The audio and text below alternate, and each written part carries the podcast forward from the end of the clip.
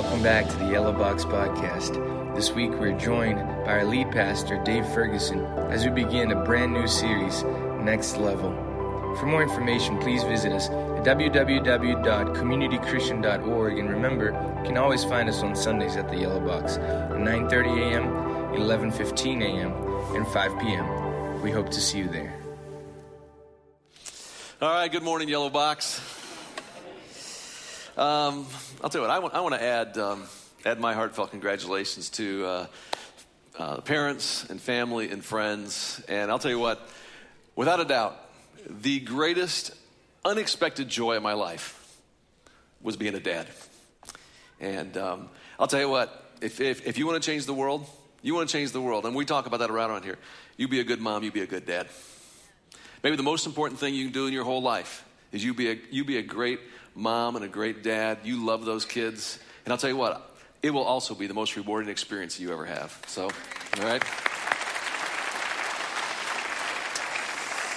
Oh man, I, I, I could just do a whole sermon. We could do two sermons this morning if you wanted to. I'll tell you what, here's where we're going to go. Do, do me a favor, take out your phone, would you? Everybody, take out your phone. You, most of you got phones with you. I know you do. You're checking them. Go ahead, take out your phone. All right? Lots of places you go, they tell you to silence your phone.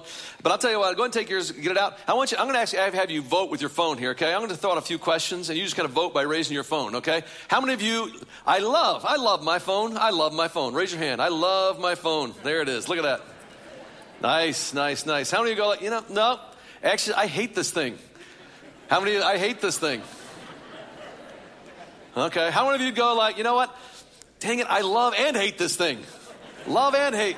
That, that's kind of where I would be. I love this because it makes the whole world accessible to me. I hate this because it makes the whole world accessible to me. right? I'll tell you what, I want to try something. This is, I have no idea if this is going to work or not. I have no idea. I want you, everybody, turn your phone on, okay, and turn the ringer to loud.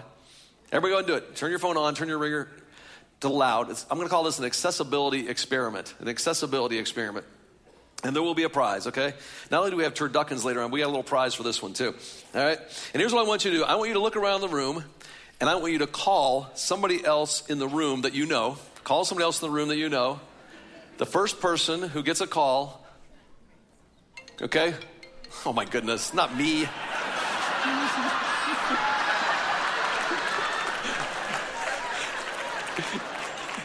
it's my wife. All right, nice. I love this thing. I hate this. No. All right. We, I, I, and actually, I had a hunch there might be somebody who was being very clever, so I have two prizes for this one. So make sure my wife gets a prize. It's a yellow box gift certificate. Go ahead and make sure she gets one. We can't not do that, right? She's saying no now. Now she's going to be embarrassed. Okay, anybody else? Go ahead. Call somebody else. I want to hear a ring. Call somebody else in the room. Ring. The first person to stand up whose phone, there it is right there. Stand up, stand up. You got to stand up and wave your phone. There you go. Let's give her Give her right there. There you go. Give her a gift certificate. Here, here's one of the things. You better turn them back off, otherwise we'll we won't get through this talk. Part, part of the reason I did that ten years ago, ten years ago, I mean, this wasn't possible. Not like this. 25, think about this. 25 years ago, it couldn't happen. You know why? Because we all left our phones at home on the wall. but today we're 24 7 accessible. And it's Marty Cooper's fault. You're going, who's Marty Cooper? All right, Marty Cooper's a guy born and raised right here in Chicago, went to college at the Illinois Institute of Technology. He graduated with a degree in engineering, took a job at Motorola, became an engineer. Marty Cooper asked this question. Here's the question that Marty Cooper asked. As an engineer, kind of an, an innovator, he asked this question. He said, Why is it that when we want to call and talk to a person, we have to call a place? Hmm. Go, go back, okay, 25 plus years now. He said, Why is it when we want to talk call and talk to a person, we have to call a place. And so Marty asked this question in an era when every phone was tethered to a wall in our homes by a short, squiggly cord. Anybody remember this? All right? And so he pushed this question through the innovative process and he figured out how to call a person and not just a place, and it led to the invention of this the DynaTAC 8000X. Anybody have a, one of those, remember they called it the brick? Anybody have a brick? Oh, wow, several people. Okay. It didn't, didn't quite exactly slide into your pocket, did it? No. But then, okay, but then later on, Okay, it led to one of these, right? The flip phone. You remember when you got everybody had the RAZR flip phone before Apple? I mean, that was like you felt like you were Captain Kirk. You know, ooh, beam me up, Scotty. Right? It was just kind of that kind of cool thing.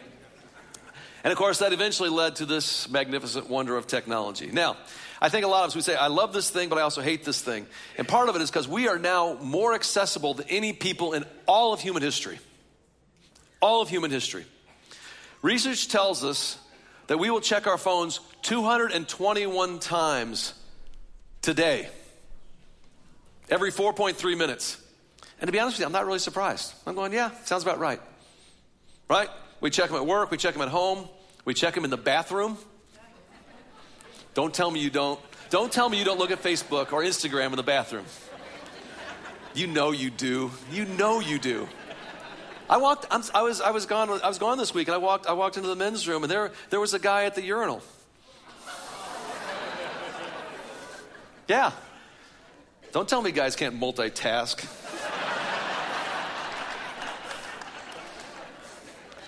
Never borrow a guy's phone, okay? That's all I'm saying.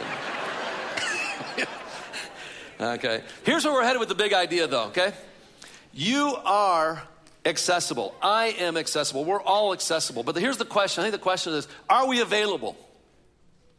Are we actually available? Because I want to make this point, but I think it's a really important point for us, especially where it has a lot to do, I think, some things with relationships here, but even bigger beyond even just parenting. Here's the thing I want to make accessible and available are not the same thing.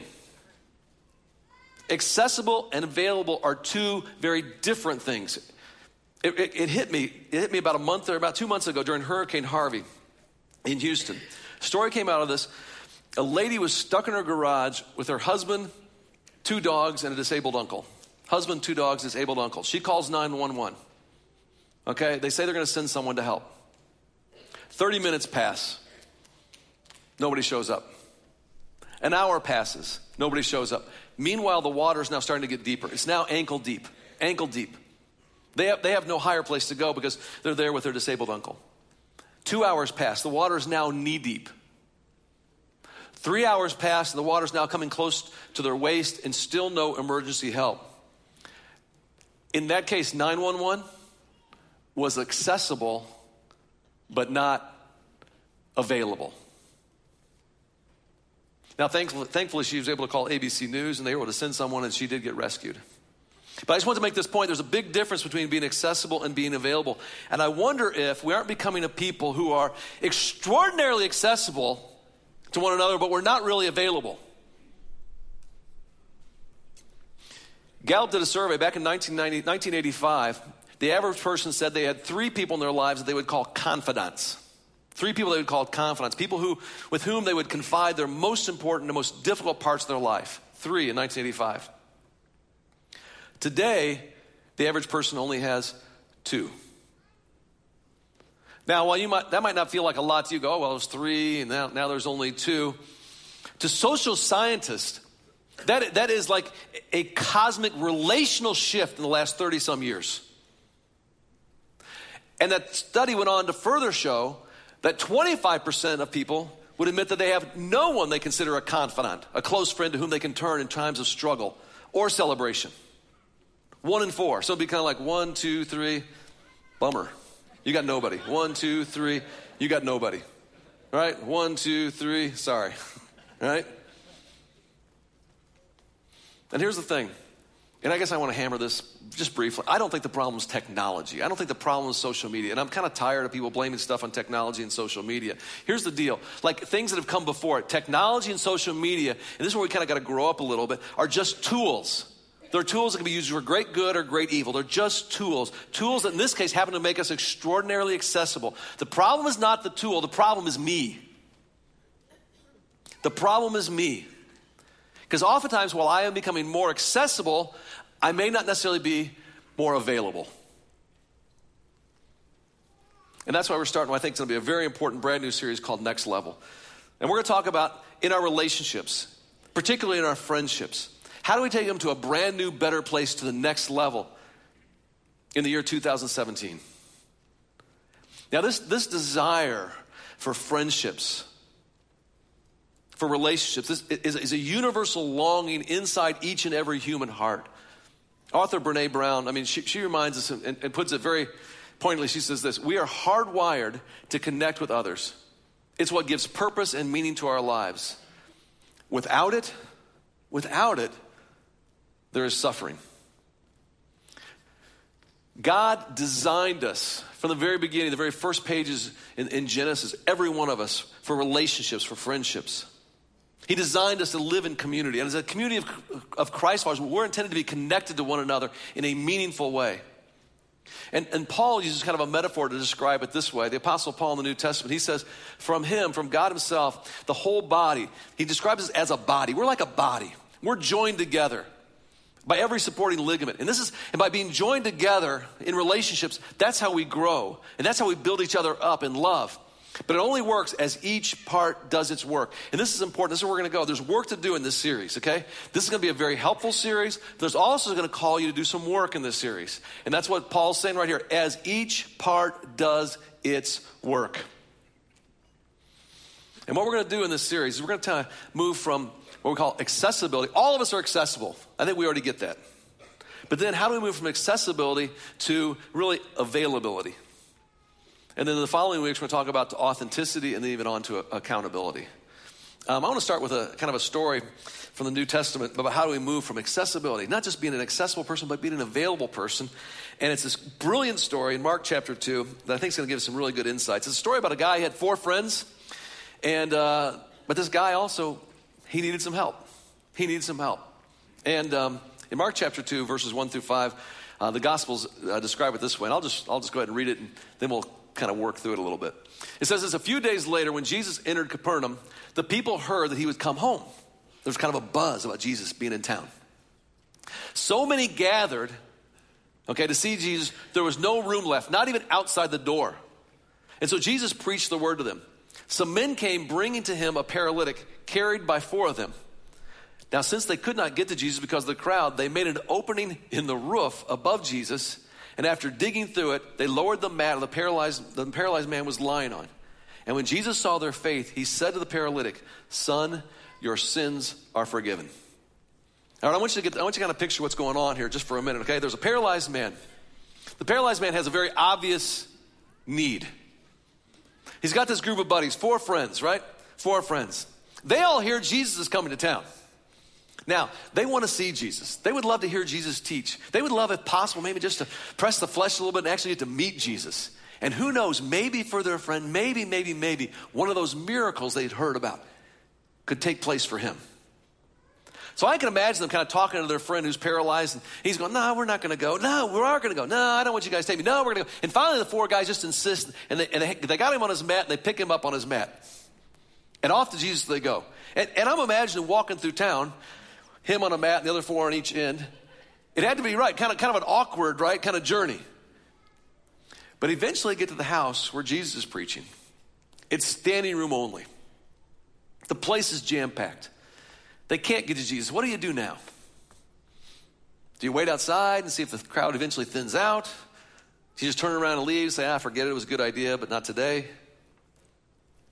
Well, then the group of friends, there's, there's always one. Isn't there always one in every group of friends? There's always one. And I imagine the one, I don't know, I'm kind of reading between the lines. Or I imagine one saying, hey guys, I got an idea. Let's go on the roof. Let's scale the wall, get on the roof. And the rest of them are like, what? What, what? Why? Why do we do that? And then the one, this is what the one, if you got a group, if you got one of your friends that's like this, the one always says this just trust me. I imagine one said, just trust me, I got an idea. And they get to the top, right? They get to the top, and all of a sudden he starts digging into the roof. Inside, Jesus is preaching away, places, places packed, all of a sudden plaster starts falling on people's heads from above, right? And pretty soon this little hole appears. this little hole appears, and hole gets bigger and bigger. In fact, it gets so big now that you can actually, they begin to lower. Just imagine, imagine if all of a sudden, right down here, lowered right in the middle of this, is this guy, okay? on a mat and he's paralyzed. And pretty soon he's like smack dab right in the middle of the crowd. and here it is Jesus looks at the man, the man on the mat looks at Jesus. I think the best moment had to be, though, when Jesus looks up and the four guys look down right? Like that. Don't you imagine that happening? I imagine just because of his response. As Jesus looks up at the four guys, he kind of shakes his head and then he smiles. And it says this I love this verse in Mark 2, verse 5. It says this Jesus saw their faith. Whose faith did he see? Their faith. And then he says to the paralytic son, Your sins are forgiven. Your sins are forgiven. Now, that wasn't exactly what he came for, but that was exactly what he needed. But in that moment, not everybody's thrilled. Not everybody's thrilled with what's happening there. The religious leaders start to grumble. You can look here in verse 6 and verse 7. They start to grumble about whether or not, I don't, I don't think he has the authority to forgive sins. How can he say that? He can't do that. And Jesus kind of hears them talking, he senses their displeasure. And then we look in verses 9 through 11, and here's how Jesus responds. He says, Okay, religious leaders, which is easier? To say to the paralyzed man, Your sins are forgiven, or would it be easier if I said, Get up and take your mat and walk? I want you to know the Son of Man has the authority to forgive the sins. And so then he turns to the paralyzed guy, laying right there in the middle of this, and he says to him, he says, I tell you, take your mat and go home. And in that moment, that man stood up on his own two feet and he walked out of that house on his legs, a brand new person. A changed body, he was healed. A changed spirit, he was forgiven. His whole life was changed and still being talked about to this very day. Now, here's the thing I want you to get. Please get this. His life was forever changed because of the faith of his friends who happened to just be available, who made themselves available. See, here's what I find interesting about this story. These this, this is not an exceptional group of people. Yeah, he had spiritual needs, he needed forgiveness, he had physical needs, this guy was paralyzed. But I don't read anywhere in this in the, in the Bible where this was a group of, of medical doctors. And so they made themselves available. I don't read anywhere they'd been trained EMTs, so they like, oh, well, we're going to make ourselves available. They weren't clergy, they weren't pastors. They were just a group of friends who were what? Available. There, there's a verse in the Old Testament, man, it always encourages me when I think like, you know, I end up, I find myself some other place in the world. I'm supposed to talk, and I'm going like, how in the world did I get here?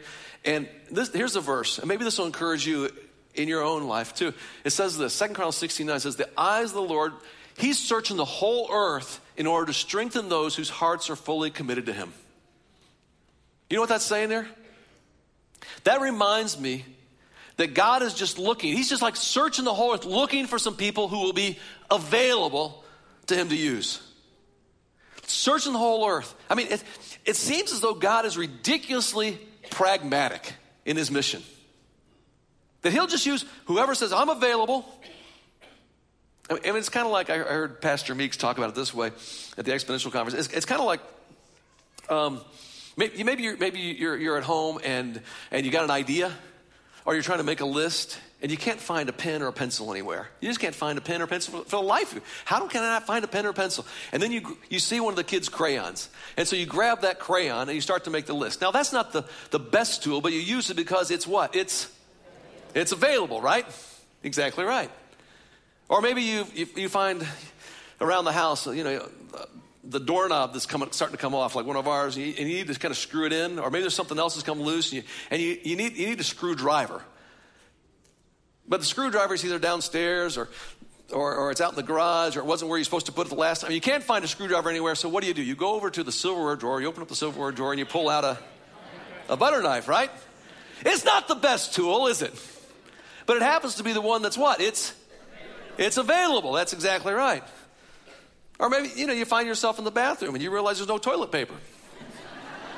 That happens, right? And then there's none underneath the sink. And then you see an old lady's home and garden magazine there. Or better. Never mind. I already did one bathroom joke. That's enough. Here's my question. Okay, and this is a serious question. Will you make yourself available? I mean, you go ahead, you can kind of disclaim, say, oh, God, I'm not the best, but I will be available. Will you be available to be that kind of friend to be used by God? See, I think there's some things, some really important things we can learn about moving from accessibility. We're all accessible. We got to be available if we're going to be used by God in our relationships, our friendships. Here's the first thing this. Get this, okay? Next level friends are available to carry each other's mats. Next level friends are available to carry each other's mats. Next level friends, if you want to take it to the next level, you embrace the awkward parts of each other's lives. It had to be awkward carrying that guy through the city, awkward getting him up on the roof, awkward dropping him down there, awkward, and the, the whole experience was just awkward. That mat represents his brokenness. And, and often it's our brokenness that, push, that pushes us away from each other. We're, we're afraid to get close to them because of their flaws. I'm not going to know what to do, I'm not going to know what to say. We're afraid to let people get too close to us because what if they see my issues? What if they see my shortcomings? Are you available for that kind of friendship where you'll carry each other's mats? I'll tell you what, I, I, I can remember um, some key times in my own life when people were just available to me. I'm, I'm thinking about, I remember I, we were a young, newly married couple. I had no idea about personal finance stuff. No idea.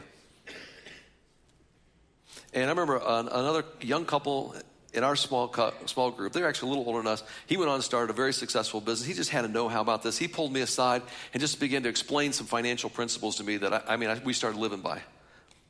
And for a while, you know what they did? They actually they actually sent Sue and I fifty bucks a month. This is way back in the day. Sent us fifty bucks a month and just say, Dave, if you'll save that, if you'll just save that, did it for a whole year, sent me fifty bucks a month, then this is going to get you started in the right way. That was a friend who carried my mat. I could tell all kinds of other stories.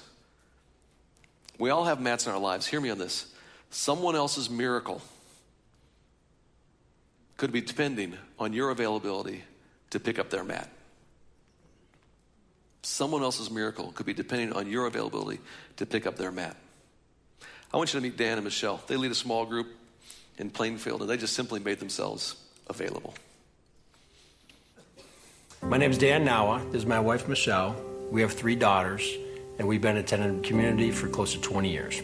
For years of attending community, we knew what small groups were, but we never really um, looked into it too much. But I kind of felt like something was missing. We would um, talk to people in the hall after, or in the lobby after um, church services, and you know, we got to know people's names and um, a little bit about their stories, but I felt like it was more on a, a basic level. I, I, felt like we needed to dive in more. So when we finally did join a small group, it was life changing. I felt like we belonged. We um, we fit in so easily with the other families that we um, were part of a small group with, and um, you know we started praying for one another's families. You know these people that I'm with, these people that you're um, you know sharing this journey with, you, they really are going through the same issues you are.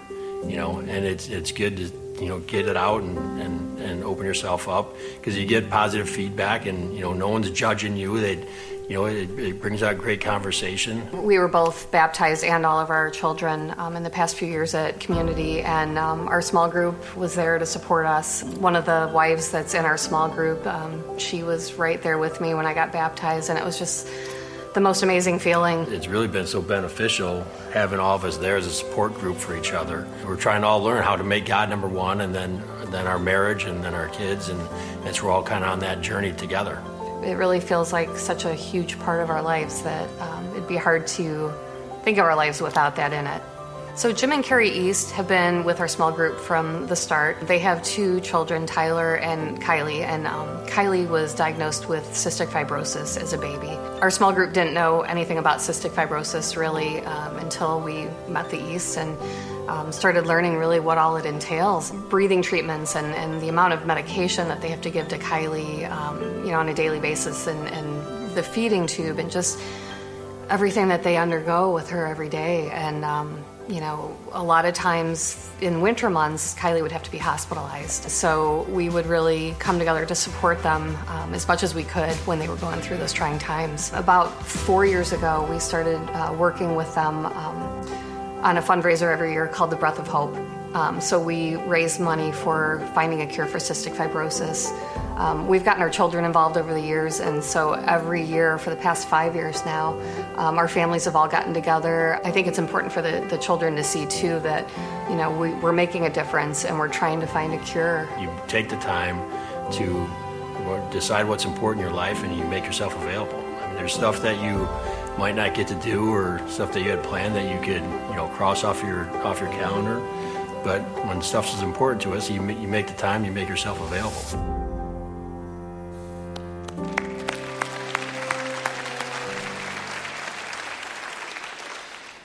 Next level friends, they carry each other's mat because they're available. Here's the second thing they do they're also available, okay, to bring each other to Jesus. Andy Stanley, who um, I, I love listening to the guy and I read almost everything he writes too, he, he, he makes this point. He, such, a, such a smart thing to say. He says, Your friends determine the quality and direction of your life. Your friends will determine the quality and direction of your life. And so that's why I, want, I want to leave you with these two challenges, okay? Two challenges. And challenge number one is this don't just be accessible. Would you do this? Would you decide, I will be available? I will be available. I will be available as a parent. I'll be available as a, as a leader in my business. But I think you also need to be available to one another in this church. And so I want to challenge you. If you're not yet in a small group, all right, will you to make that decision to say, you know what, this is a way that I need to make myself available? And I would, I would just kind of dare, you, give it four weeks. Just give it four weeks. And you know what? When you start carrying mats, it's awkward at first. But if you give it four weeks, uh, here, do this. If, you, if you're interested, you can text SG info to 313131. SG info to 313131. And it'll give you some information. It'll fill out a form, and you can express kind of what you're interested in a small group. But it, that is a clear, tangible next step. You can say, you know what, I'm tired of just being accessible to the whole wide world. I want to actually be available to some other people and have some other people be available to me. And here's the second thing don't just be available. I would challenge this stay available. Stay, stay available. Carry the mats of those that are in your small group if you're in a group. Let them carry yours. Don't just think about what, what can I get out of it, but also what can I bring to it. And remember this. Please remember this. Somebody else's miracle could be depending on your availability to pick up their mat. There's a old preacher, I don't know what else to call him except a preacher, a guy from rural Tennessee who passed away recently, a guy named Fred Craddock. And uh, I remember Fred, he, he would tell this story about a very special community of friends. And they had this very kind of special tradition. And whenever someone new would come into the community, they would, they would always have a carry in meal where everybody would bring something. Now, that, that wasn't the special tradition. The special tradition would actually happen after the carry in meal. Because um, after the carry meal, they would all join hands in a circle. So try to imagine them all, you know, all join hands in a circle. And they would start with the person to the right of the brand new person. And they'd go around the circle. And if you were there, you would hear something like this. Maybe the first person would say, Well, and they would talk to the new person. Ah, hello, my, my name's John. And uh, I work at the gas station on Main Street. Uh, I'm really good with fixing cars, so if you ever have any trouble, just give me a call. I'd love to help. Then they go on to the next person. She say, might say something like, Well, my name's Teresa. I, I love to bake. And, uh, and people love to eat what I bake. And best of all are my pies. So if you ever need any baking, just for a special occasion, you let me know. Then they might go on to the next person. Hello, my name's Bert. I do law here in town. I hope you never need my services. But if you do, my office is right next door to John's gas station. And they'd go around the circle. And it was that special tr- tradition that made that group of friends so special. And then Fred would end his story and he'd say, and that special community had a special name. You know what they called that circle of friends? They called it church. They called it church. Let's pray. Father God, we know that you came not just for one of us, while you did come for one of us, but you really came not just for one of us, but to pull us together and then to pull all of us to you. Draw all people to yourself. Lord, as we continue this series of how do we move from it, accessibility to availability, we ask for the power of your Spirit that draws us closer to you, and in so doing, draws us closer to one another. And it's in Jesus' name that we pray. Amen.